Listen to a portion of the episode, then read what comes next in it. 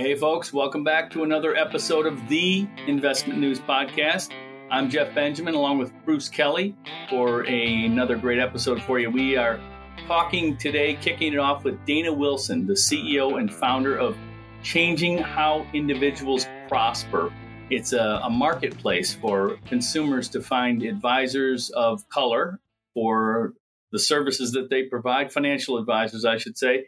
Uh, we're going to learn all about how Dana kick this off, what the story is behind it. It's, uh, as she describes it, it's a marketplace for consumers, but it utilizes obviously financial advisors and the financial services industry. Dana, how are you doing? Welcome to the program. I'm doing well. Thank you for having me. Can you tell us a little bit? I know you call this uh, CHIP. I, I, it's the acronym operates under the acronym CHIP, changing how individuals prosper. Give us That's a, a good um, acronym. Yeah. yeah. oh, thank you. Chip, I appreciate you know, that. Who doesn't like a chip of something, you know? Oh yeah, hard to put down, right? So yes. you know that, that was all of the premise, and we can stop there. Give us the kind of the history of this. What uh, what what what drove you to do this, and how's it working out? Yeah, sure. So a lot of it was just kind of my my background in the industry. So I've been in the financial industry in totality now for over 15 years and after starting in banking and leaving the banking industry and jumping into private wealth and wealth management, through a lot of that journey, I was always in spaces where I was the, you know, only person of color or only black woman or even really the only woman in a lot of that environment. And I wanted to create spaces for people of color to exist and be seen in a more intentional manner. And I knew that there were other people that look like me in this industry. And I really wanted to know where they were. And I kept kind of searching for self uh, through a lot of this process as I was matriculating and really growing up in this industry.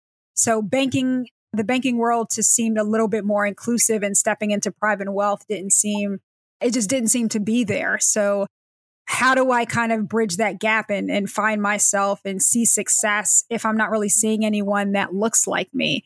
And that was really kind of how chip was was born. It was really out of the need for more visibility and more uh, intentionality within financial services specifically on the advisory side. And what i learned after working with consumers as well is that to some degree you know we also felt kind of invisible there. And it was about how do we bridge these two worlds together to make sure that everyone is able to find each other in a much more efficient manner that you know is mm-hmm. able to ex, you know expand the practices of professionals and then also ensure that consumers are getting helped and being seen as well especially consumers of color dana so just from your background there were you a retail client facing financial advisor Yes, I was. So I worked. So I worked in, in banking and did everything probably under the sun in there, and then I moved over into the investment world. So I was a client-facing investment advisor. Where specifically? So I worked at, I started my career um, at SunTrust Investment Services and then moved over to Merrill Lynch for a little bit and then came down to a, fir- a smaller firm down on Wall Street where I really kind of launched more of my career as an advisor and then went independent from there. So I was with a firm on my own and then also with Manhattan Wealth Management in New York. Right. So you've done a lot in in ten years. 10 yes, I, I have. It, sounds okay. yeah, I've, I've, been around different uh, elements of the industry, so kind of gotten to see it really full circle. Right. I wanted to also mention that Dana was featured in our most recent issue of Investment News, Diversity, Equity, and Inclusion. There's a nice write up there at investmentnews.com. You get to see a nice photo of her smiling into the camera and uh, talking about her operation, the CHIP marketplace. Dana, tell us a little bit about the marketplace itself. How do consumers find the advisors on this platform? How do advisors get onto this platform? It sounds like a great system, but I guess anybody listening would probably want to know how it works. Oh, yeah, absolutely. And we try to uh, make it as simplistic as possible. So, on the consumer side, they're coming onto our platform and they're filling out a very basic questionnaire that's really asking you know, who they are, you know, their financial goals, if they prefer to work with someone local or they have no preference, you know, if they are looking to work with someone from a pronoun specific opportunity there. So we want people to really feel that there's someone for them in finding their best fit and what their preferences are.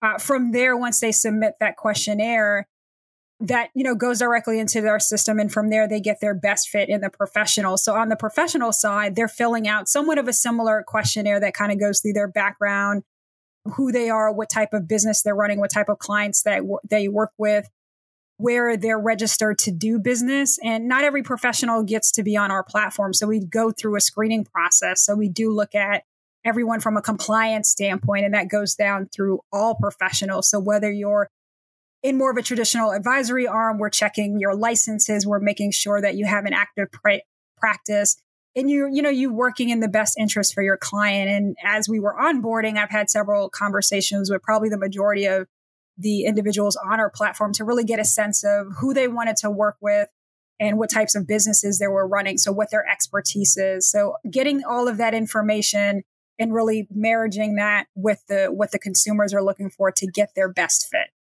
Mm-hmm. How many people do you have on the platform? How many advisors and how many consumers? Oh, sure. So we're coming out of our beta, which has been great. So we beta tested with about close to 200 professionals. And now we're just really looking to scale up from there. So that's mm-hmm. really about who's on our platform now. And now we're entering uh, this next phase of growth, which is really exciting and adding on a lot more bells and whistles for not just the consumers, but also the professionals. So we opened up our mm-hmm. virtual community to reflect different types of referral roundtables and also looking at launching a educational series that will feature a lot of the professionals from our platform. Is this exclusively focused on on minority people of color or could anybody go on there and look for an advisor? Oh, anyone from any background from a consumer standpoint can come on and look for an advisor. And I think that's the beauty of it. You know, although from a professional side, we want to focus on making better efforts in inclusion for financial professionals of color and on a specific focus on Black and Latinx professionals. But it's extremely important that we start to change the perception from a consumer standpoint. I mean, just because you're a consumer of color doesn't always necessarily mean that you, you know, want to work with someone who looks like you. I think it's also about the relationship and the fit there. But we know that there is a need when you can kind of come to the table and, you know, not feel like you have to over ex- explain yourself sometimes in different situations in different cultures. And we recognize that too and think that's it's important. But there have been people from all over the world, all walks of life, looking to wa- work with someone and support different types of businesses that they might not have had access to before. Mm-hmm. Yeah. There's a Bruce and I were both journalists first and foremost, and uh, we Speak are. for yourself, all, Jeff. Yeah, okay. All right. I'm a journalist. so that's not true then. so, um, no, uh, and and we're always looking for sources, and and sometimes they're sources for maybe they know something that only they know, and sometimes they just we need other advisors to chime in on a on a you know a topic that's hot at the moment or something like that and we have access to FPA and a few other organizations have media, you know, inquiry lines. Do you have anything like that? Because that would be great for reporters like myself to be able to see it. I'd like to not have to always, always thinking about yourself there, Jeff well, Benjamin. I'm actually you know. thinking about Dana and getting more more kind of uh, exposure to her. Exposure, exactly, exactly. No, I appreciate the ask. And yes, absolutely. That is something that we're building into our platform because we want to make sure that there's more voices being heard. I mean, that's really right. the bottom line is that to some degree, from a journalist perspective, you know, we see kind of those same types of stories and we want to make sure there's more of an inclusive environment that's being told and there's more visibility around that. Yeah, because if, if you have something like that, that helps us and it helps you. It helps the industry not always be represented by the same people or the same type of people in, in you know the news reports and other things that we do. I mean, this is this is the kind of thing that you know helps breed the kind of diversity that I think a lot of the industry is looking for. Yeah, and there's a big need need for it as well. I mean, you want to hear stories that you just have not heard in, journeys and also just start to see us as professionals of color in this industry as experts you know, there's always that the the black advisor or the Latinx advisor, and it really just should be the advisor, the professional, and not necessarily a tone around ethnicity to some degree. And we have to work hard to really change that perception and just be seen as professionals. So the more that we're able to do that, share stories, share expertise, I think that goes back to really changing all the things that we want to do, you know, hence the name of, of CHIP. And that's a lot of where that came from too, really changing how individuals prosper. That's not just for professionals, that also goes back to consumers. Yeah. Yeah. It's a, it, I mean, if, when you get that set up, let us know because uh, I'll be using the heck out of it. I know I will be. Bruce, you got anything else for uh, for Dana? Yeah, just a couple of things here, Dana. I think this is fascinating. And real quick, to your to your knowledge, has anyone tried to do something like this before? Uh, not that I've seen in the way that I think we're doing it. And from you know, from a you know, in, getting into technology and building out the way from a really grassroots perspective, I just haven't seen that. I mean, we're not in competition with any organizations that are out there. I mean, we're we're a startup, you know, and we're running in in that frame of mind in that format. And for us, it's about locking arms with a lot of these organizations and working alongside them because we all need to exist to have change in this industry. There's no way that Chip can jump into this world and think that we can do it ourselves. We have to do this in collaboration because there is organizations that have been around for a while who have been, you know, doing the work. And for us, we're not trying to do all the things that they're doing. We're really coming in as a complement but sitting at the same table really sends waves and, in volumes and a louder message. So I haven't seen it done in the way that we're doing it from from our end, from a startup perspective, but I think that there are other champions in this industry who have also been doing the work from an organizational perspective. And now we're all just, you know, sitting here together and moving forward.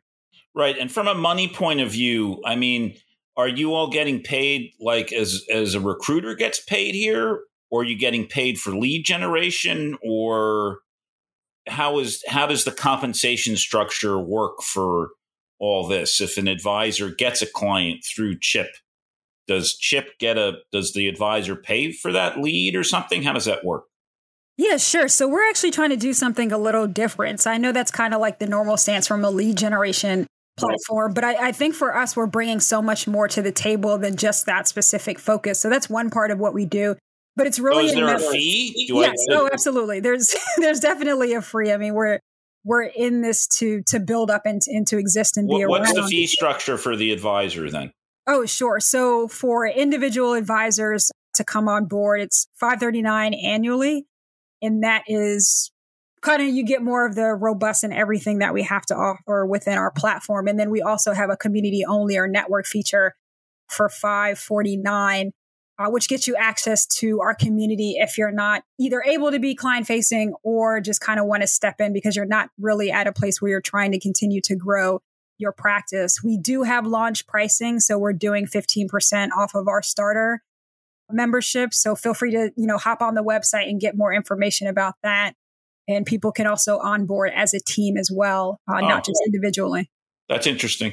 And last one, you know the if i'm a merrill lynch advisor or morgan stanley advisor and i'm a you know african american or latin person is the big bad mothership going to let me uh, be on on chip or or what we hope so. I mean, our goal is to partner with these larger firms because it's important that they're very reluctant to give any exposure, though, as you know. Yeah, I mean, you've been all over this. You've been up and you know, you know the street very well. Oh yeah, they're very reluctant to share any kind of information with their advisors, and you know, Morgan Stanley has had you know they they were sued last year by their former head of diversity, I believe, was the woman's title, and in you know, there's so few advisors of color on on Wall Street.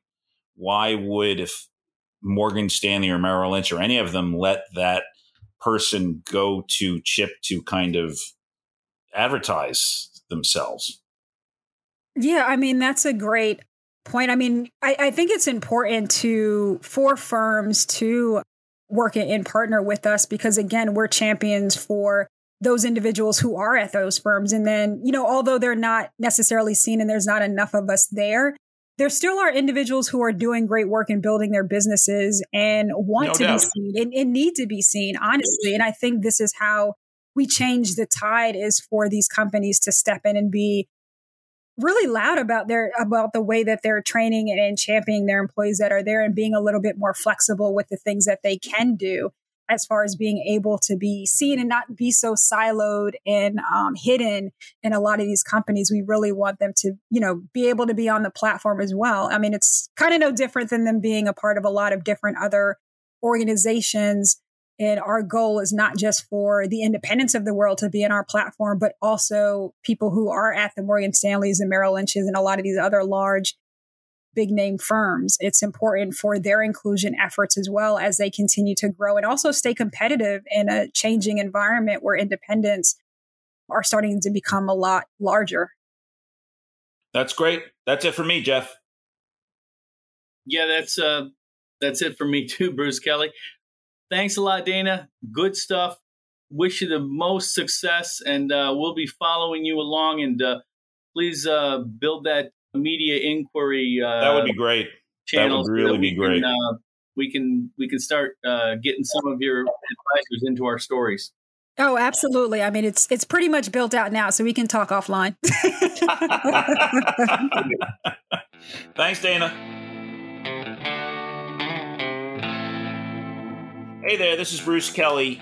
Before we get to our next interview, we just want to mention that on August 19th, there's going to be an investment news webcast, which I think you're going to want to check out. It's called Spotlight on FinTech, and it is sponsored by and featuring Clout and DocuPace. Check out the link in the podcast notes to register. And now we'll resume our regular podcast. Uh, our next guest this afternoon is Jordan Waxman. He's a co founder of Nucleus Advisors and RIA. Lots of uh, experience in the sports and entertainment world. We wanted to talk to Jordan about recent changes in NCAA rules that affect how college athletes might actually be able to get paid for not necessarily for the sports that they play, but for the advertising or use of their name around the sport. So, first of all, we just want to say hello to Jordan. Jordan, thanks so much for dropping by the podcast. It's my pleasure. Thanks for having me. Jordan, why don't we, before we get into the NCAA rule changes, why don't you tell us a little bit about Nucleus Advisors? And I know you work with sports people. I wasn't aware that you work with entertainment people too. So tell us about a little bit about your clientele and how how that makes your practice a little different. Thanks. Yes, happy to do that. So, uh, Nucleus started uh, 27 years ago. We're uh, 17 people. We have about 100 families we serve, two and a half billion of assets under management, and um, a large cohort are what we call athletes, artists, and advocates. Uh, they are, you know, entertainers in various fields, everything from comedy to films and music to uh, professional athletes and also those we consider advocates, you know, people whose word you would follow if you heard it. So that cohort is, uh, you know, it's, it's very interesting. They are they're the same as entrepreneurs who are building their wealth in different directions. Other than the fact that they have a bullseye on their back and, uh, and definitely need, need to worry about name, image, image, and likeness and protecting those. Right.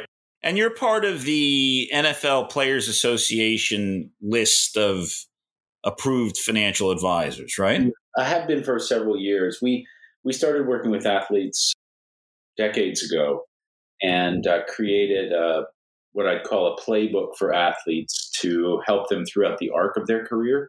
Now that arc is moving a little bit further back into college, so we can be helpful there and could you tell us what the rule change here is for the NCAA?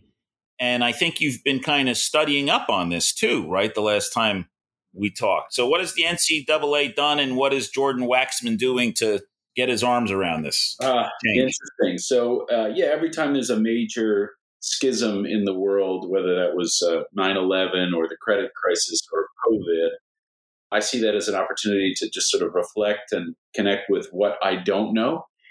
I'd realized that I'd been helping athletes and advocates and artists for, for years and years and really wasn't as knowledgeable about sports law and uh, intellectual property and media distribution and music law and all those things that are really important to our clients. So I fired myself as the CEO of my company, hired a CEO. It's actually uh, someone with 30 years of experience and is running an incredible job running our company.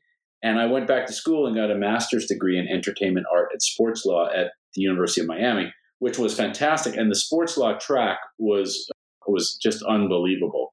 So that's where you know all the discussion around name, image, and likeness took place for me about a year ago. You know, this is not a new issue. It really began uh, in 1984 with uh, a fight that uh, the Board of Regents had at the University of Oklahoma and other other schools about limiting TV rights for NCAA schools, and the and the big schools, the big football programs wanted to have a say in the TV rights, and the NCAA had the ability to limit that. And so the Supreme Court said that that was an unreasonable restraint of trade.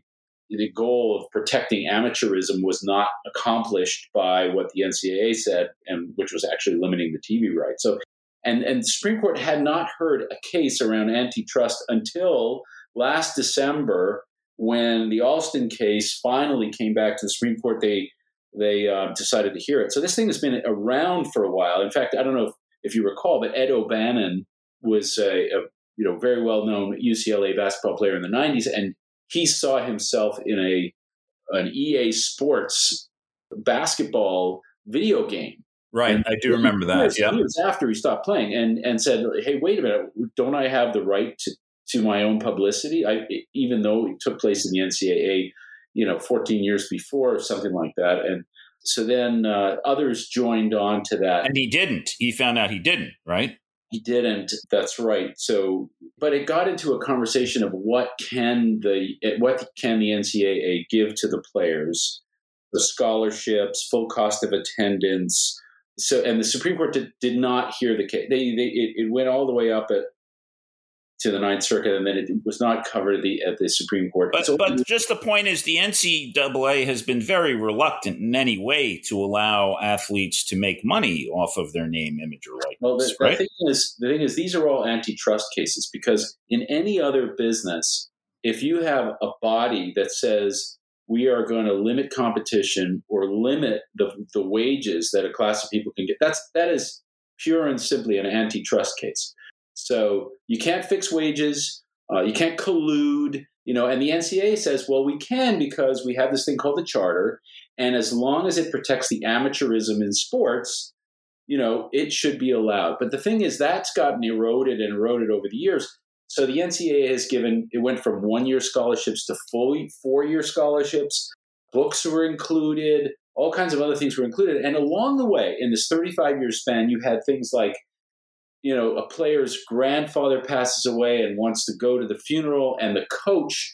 I won't. I won't name the case. It's not important. But the coach buys dinner for the guy as he's on his way to the bus, and the coach gets sanctioned by the NCAA for for something that's outside of the scope of of, of the uh, college athletics and the college uh, amateur rules. And so the NCAA has wielded a lot of power for a long time. And just now, you're getting these cases unpacked where well, wait a second.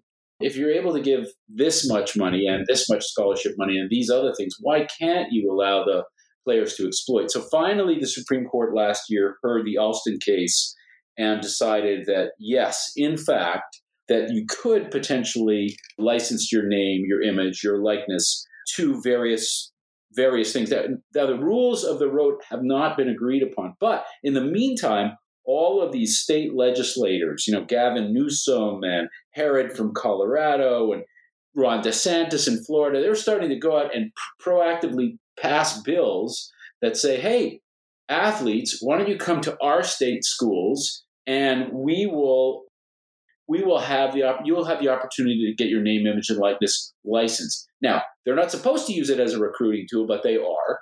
And so obviously, yeah.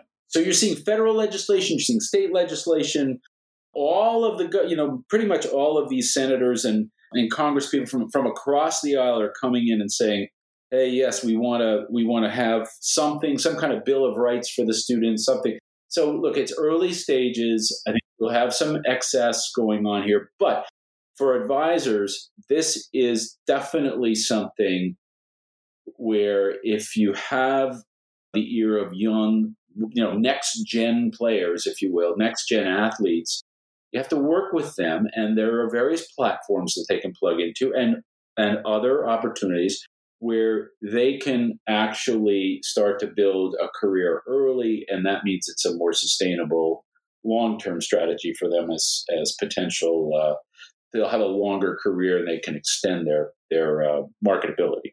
Right. So my concern, I think, if I, you know, from from where I sit in the as a reporter, is that w- these guys, the the young athletes, could be harmed financially in some way by hooking up with people who want to take advantage of this new rule or there's change in rules or pending changes in rules. And whenever there's legislation made, right, there's always, it seems to be holes in the legislation that allow for certain practices or don't allow for certain practices, right? So, I mean, is this like a potential? I mean, what's the marketplace? How many athletes do you think in in college right now could expect to see significant paydays out of this? Is it 100 athletes? Is it 500? Well, um, there's already Kate. you've seen the stories, right, about athletes leaving one state, going from one state to another to play football, you know, in a state that's more amenable to their name, image, likeness, uh, marketing, and licensing. Well, so that's a, so there are two questions. Like one is how big is the market, and the second is how do you how do you guard against abuse? So on the second issue about the abuse, there are already pretty well ingrained policies at the NCAA about when and if you can speak to an agent. Uh, what is a conversation with an agent versus what is a conversation with some trusted advisor or lawyer or someone else who's not acting in the capacity as an agent? Cam, there's a Cam Newton case that was very interesting case. It's inter- you know it's good good to read up uh, that what happened there. I think a lot of people know the story. But the administrative framework about what is considered that kind of conversation and, and, and the abuse that can take place, that's pretty well understood. But uh, people who are coming to these schools, you know, there are platforms for the athletes to plug into to uh, get uh, marketing deals. Those are easier to vet. The individuals coming with different things are harder to vet. The NCAA does not have its act together in terms of the rules of the road yet. My hunch is it'll take a while. And in the meantime, as you said, states are coming out and they're pro, they're they're launching their own offensive to get these people. As far as the market goes, I think the market's a lot bigger than you think because I look at it differently. You know, I'm a yeah. Huge, how do you mean? What what what do you mean well, by that? I'm a huge fan of the Olympics. I was a varsity swimmer growing up. And if I thought about, although I came to the sport kind of late, but I think about all the age group swimmers and age group tennis players and high school athletes who, if they could have one on one training sessions with Olympic athletes or Stanford's top tennis players or, or Stanford's swim team or University of Texas's swim team or the you know USC volleyball team. You know, you think about the market for helping younger people with their skills. That is a totally underserved market. And I just became an investor in a company that I think is going to address that. That to me is an opportunity to do some good. And also, it, think about it the, the varsity swimmers, unless you're Michael Phelps or maybe Caeleb Dressel, the, the top names in, in, swimming, there aren't that many professional, or Katie Ledecky, there aren't many professional swimmers. But think about all the college swimmers who could make a living running training camps or putting their content on the web or whatever it is. And think about all the, the athletics, all the sports. Most of it is going to be, you know, the top running back from Alabama is going to get the top quarterbacks from the top 10 schools. You know, they'll have they're they're more name brands because there are television rights. There's basketball and football are the big programs. Football is the largest program. It takes up, you know, almost 50% of every D1 school's roster of uh, of scholarships, and uh, and there are ninety person teams, so they, they get more television coverage. But so does basketball. You're starting to get a little bit more coverage in other sports, so those will be the ones where I think there's most uh, to they're bigger dollar deals to have. But I think it's a more what I call democratic or homogenized, homogenistic, if you will, or like larger sort of scale, much more panoramic opportunity that can supplement the students. And plenty of these programs, by the way, they give very small scholarships. It's not like the football program per se, because many of those other programs have been cut you know title ix created e- equality in these various programs but but many of the many of these programs whether it's volleyball or swimming or the you know or field hockey or whatever they just get cut and they become club sports right so you're saying that there's basically there could be different tiers of athletes who are affected in different ways and they can generate revenue make some money through this there's a top tier guys who are going to get the all the attention the, the the quarterbacks and the running backs but there's plenty of other people, is is what you're saying, who could do training, coaching. The NCAA athlete with the highest presence in social media is not a D1 sports. I think she's, I want to say it's volleyball. I'm, I'm, I can not remember the, the woman's name, but she, this young woman has like millions of followers because of the things she posts. And it may or may not be about the sport itself. It's her presence, but the ability to monetize her presence would pre- previously interfered with her scholarship money and her amateur status. Yeah, that's fascinating. It's fast. I, I think it's just a, it's a whole new market in a way for people. Jeff, did you have any um, yes questions for for Jordan Waxman?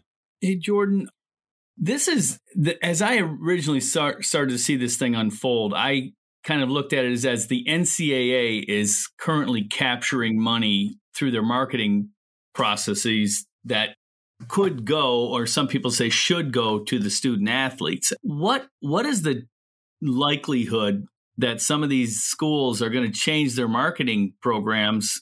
If I mean, why should this? You know, the schools are marketing. They're making the efforts. They're getting these these images and likenesses on video games or whatever, putting them on jerseys that they sell.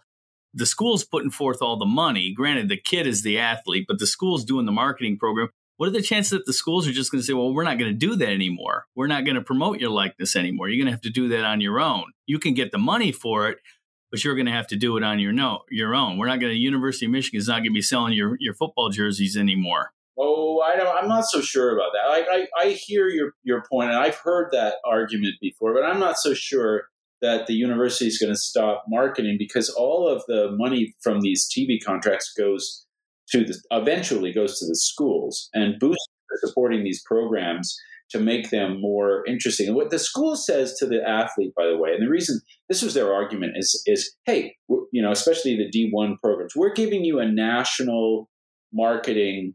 We're, we're giving the opportunity to, to, to appear on television and on a nationally televised game. Where else are you going to get that kind of exposure?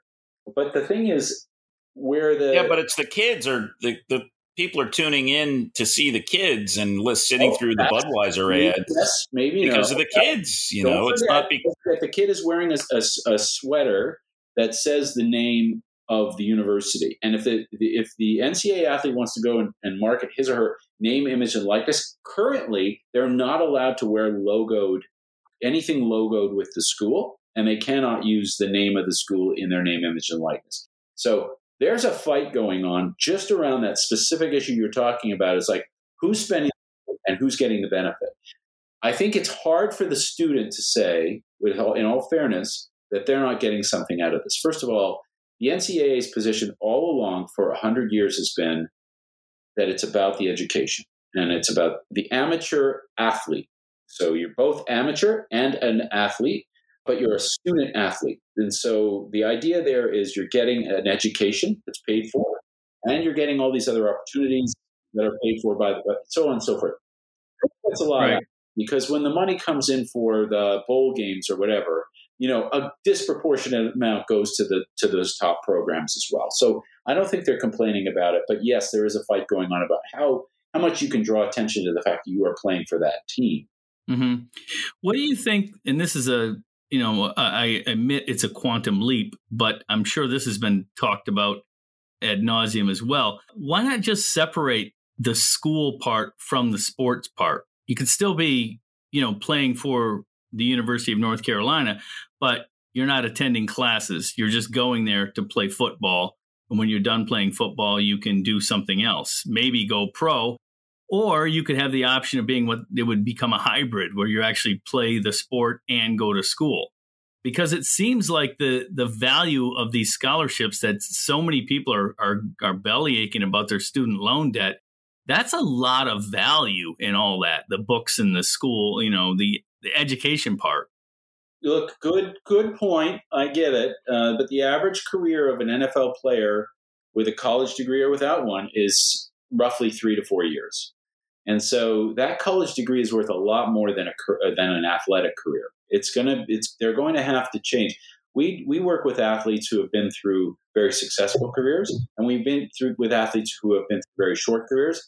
And also, uh, I one of my one of our clients died in a plane crash, and it was late in his career, but it was that's it. Thirty five years old, and and that's all the you know that's all that he can contribute to his family, and the family's relying on whatever he's been able to to save over those years uh, and that we've been able to, to, to properly plan for. And so I get it. But if you separate the athletics from the academics, the whole thing unravels. And the NCAA has no interest in that. And so, as long as the NCAA is the rule governing body, there is not going to, that is never going to happen. And these rules have been around for 100 years. They've been developed. The NCAA has come you know, has a, a fairly strong hand, but it will never happen. And so I think what you have to sort of come away with here is that it's not just scholarship money that the students can avail themselves of. That's going to be valuable, and I think valuable in many different ways. But also, they will be able to somehow market themselves in somewhat restricted ways um, and but start to at least earn some some cash before they become pros. Or in some cases, like I said, you know, the tennis team or the swim team or the volleyball team, you know, they're not really ever going to have a, a, a huge professional career. There are relatively few, for example, college tennis players who become top 20 players. I mean, John McEnroe is an exception, but and there are some others but but by and large these people have they're not they're going to have to make their living another way or yeah but think of their following on facebook jordan right? I mean like you were pointing this one example of this of this athlete. People on instagram or facebook could have thousands hundreds of thousands of followers you know who are volleyball or tennis or college hockey players or something you know? So why not let those people try to earn some money off of their name, image, and likeness? Uh, I and I agree, and I agree, and, and, but but the reason is that the the reason that this has all happened. Keep in mind is it's an antitrust issue.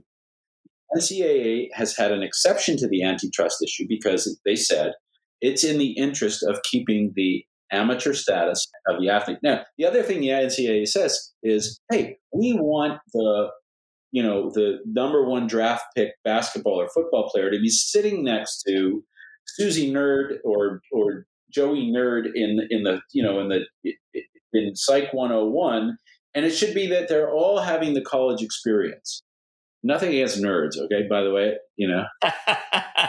yeah, well, there goes our our potential sponsorship from nerds. Hey, nerds are nerds. You know, so um, as a kind of economics nerd, I, uh, you know, there's my point is that they're supposed to have the same experience at college. Right. In reality, everybody knows who the top picks are, especially well, they're kind of easy to spot, but you know what I'm saying. And um, so that so that's what the NCAA says is they want to give everybody the opportunity to learn. They want everybody to have an academic experience, but in reality, yes, the the fact that they keep all of the dollars that are created by the name, image, likeness of the players during their careers and after their careers, like Ed O'Bannon and, and all the others who joined that that lawsuit. It was a class action suit. Yeah, that's not going to fly anymore. And so the Supreme Court finally came down on it, and we're seeing legislation come both at the state and federal level. And so I think the floodgates, you know, there's a crack in the floodgates. They are about to open. There will always be some, you know, there will always be problems or or abuses there. But by and large, uh, it's an open field at this point, and, and advisors have to know how to navigate it. Yeah, I think it's fascinating. Jeff, you have anything else for Jordan before we yeah, wrap it up? I got a couple more things here, Jordan. The you, you talked about. I know that you're part of that uh, that group of financial advisors that is qualified or certified in some way to work with NFL players, um, and that's a relatively small group. I've read about that and written a little bit about it. Do you think that there's a potential to see some kind of NCAA version of that? Yes, there is talk of that. There's definitely talk of that. The, the, the issue is. What do you mean talking? Well, I think it's been it's it's been talked about in in our in uh, sports law circles. I talked about it in some of our classes that that in order to curb abuses, you're going to want to have to you have people who are in these marketing programs as far as name, image, and likeness. They have to be vetted somehow by the NCAA. Come and are giving uh, financial advice should be vetted by the NCAA. I think that will come eventually. The problem is that you know NCAA athletes are not supposed to speak to agents anyway. So why would they be speaking to financial advisors? But they will be speaking to financial advisors. Will the NCAA get its act together before the NHL or before the NBA or before the Major League Baseball? That would be kind of curious, don't you think? The NFL is the only league that requires its advisors to be certified as either financial planners or I think it's chartered financial analysts or this. Yeah, I think the firm, the new change, the change recently at the NFL about a year ago was, yeah, they, each firm had to have at least one chartered CFA, chartered financial analyst, and one planner. I right, think. so that, that's kind of and easy. then they also opened up the doors to I think Morgan Stanley and Goldman Sachs, and included them as institutions for the first time. Right. So look, it, at least the NFL got its act together, and I think it's super important that they did. There is plenty of abuse there. There are very short careers there. The NFL has specific rules, and they're very generous about their retirement benefits for for athletes and so on. The other leagues have not really pressed on the issue, and I've talked to uh, senior officials in, the, in these various leagues, and and I offered to help with a curriculum that could help the players understand what their options were, what their planning responsibilities and opportunities are. And it hasn't happened yet. So for the NCAA to come up with this first would be super curious to me, but but beneficial to the to the student athletes for sure. Well, I just have one more thing for you, and this is kind of in the category of, of a fun fact or qu- trivia question for me. The Olympics just wrapped up, or maybe they're still going on for all I know. I wasn't really paying that much attention. but I think uh, they're over, Jeff. yeah, yeah. This, it was a pretty quiet year for the Olympics. But anyway, what the heck ever happened to am- amateur athletes competing in the Olympics? Oh well, well, that's interesting. So you mean you mean when did they allow? Yeah, yeah, pro basketball players, pro golfers. It happened. Know. That's really interesting. It's basically the dream team. I think was the first time, I think it was 1992 maybe, mm-hmm. uh, that professional athletes could play. And it was basketball that broke open the seal. Yeah. And, um, the, the, so that, so that's happened. Now the question, so there are plenty of college athletes who compete. The college athletes who've declared that they're pro, and there are plenty of those as well, obviously can't compete for their colleges anymore. Mm-hmm. So, I mean, it's interesting. You know, uh, Katie Ledecky, I think she just graduated from Stanford, but or she was swimming for Stanford just up to up to last year, but she's definitely making a lot of money from endorsements. So the question is like, you know, are there any more? Your question is, are there any more amateurs? Yeah. In the Olympics? Well, I don't know of any professional hammer throwers or shot putters or Jeff, you got to remember the Soviet hockey team from the 60s oh, and 70s, buddy. Those guys were pros. The Cuban, the Cuban boxers, man, from the 70s. I understand what drove it, but I'm just saying we used to maintain amateur status in this country yeah, up until that's done. That's uh, we have, but the then you you know Barcelona came and you wanted to see the dream team play basketball. that's it. Shackles were off, and and the thing is, the United States was you know, living by the rules. But there are plenty of other countries where state the state run athletic programs they were paying their athletes, you know, handily to train and compete for the country. You know, the the East Germans, the the before the wall fell, the, the Russians. You know, these were all to name two examples where everything was paid for, lodging, probably their families were taken care of. You know, they didn't, they never had to buy a meal So they, they were, for all intents and purposes, they were pro. So at, at some point, the U.S. said, "Hey, look, you know, if we're going to level the playing field," and then uh, and then after that, it sort of the, the floodgates opened up.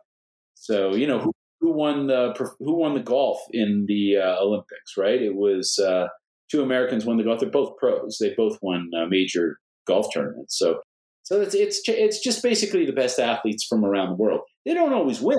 You know, the pros don't always win. Uh, and certainly the best pros don't always win. Djokovic didn't win the gold medal this year. He got bounced, I think, in the quarters. But uh-huh. uh, you know, that's a good. That was a good question, though. Yeah. All right. Well, good stuff, Jordan. Really interesting. Yeah. Thank you so much, Jordan. Anytime, guys. Anytime. Really, thanks for having me. All right, Jeff. That was another great episode of the Investment News Podcast. We want to thank our special guests, of course, Dana Wilson and Jordan Waxman. We also want to thank Stephen Lamb, our very own producer. If you like podcasts, you can find this podcast at investmentnews.com. You can also find it at Apple, Spotify, Google Play, and Stitcher. Leave us a review on Apple, follow us on Spotify. If you want to query Jeff Benjamin, reach out to him on Twitter. His handle is at BenjiWriter. Mine is at BD News Guy.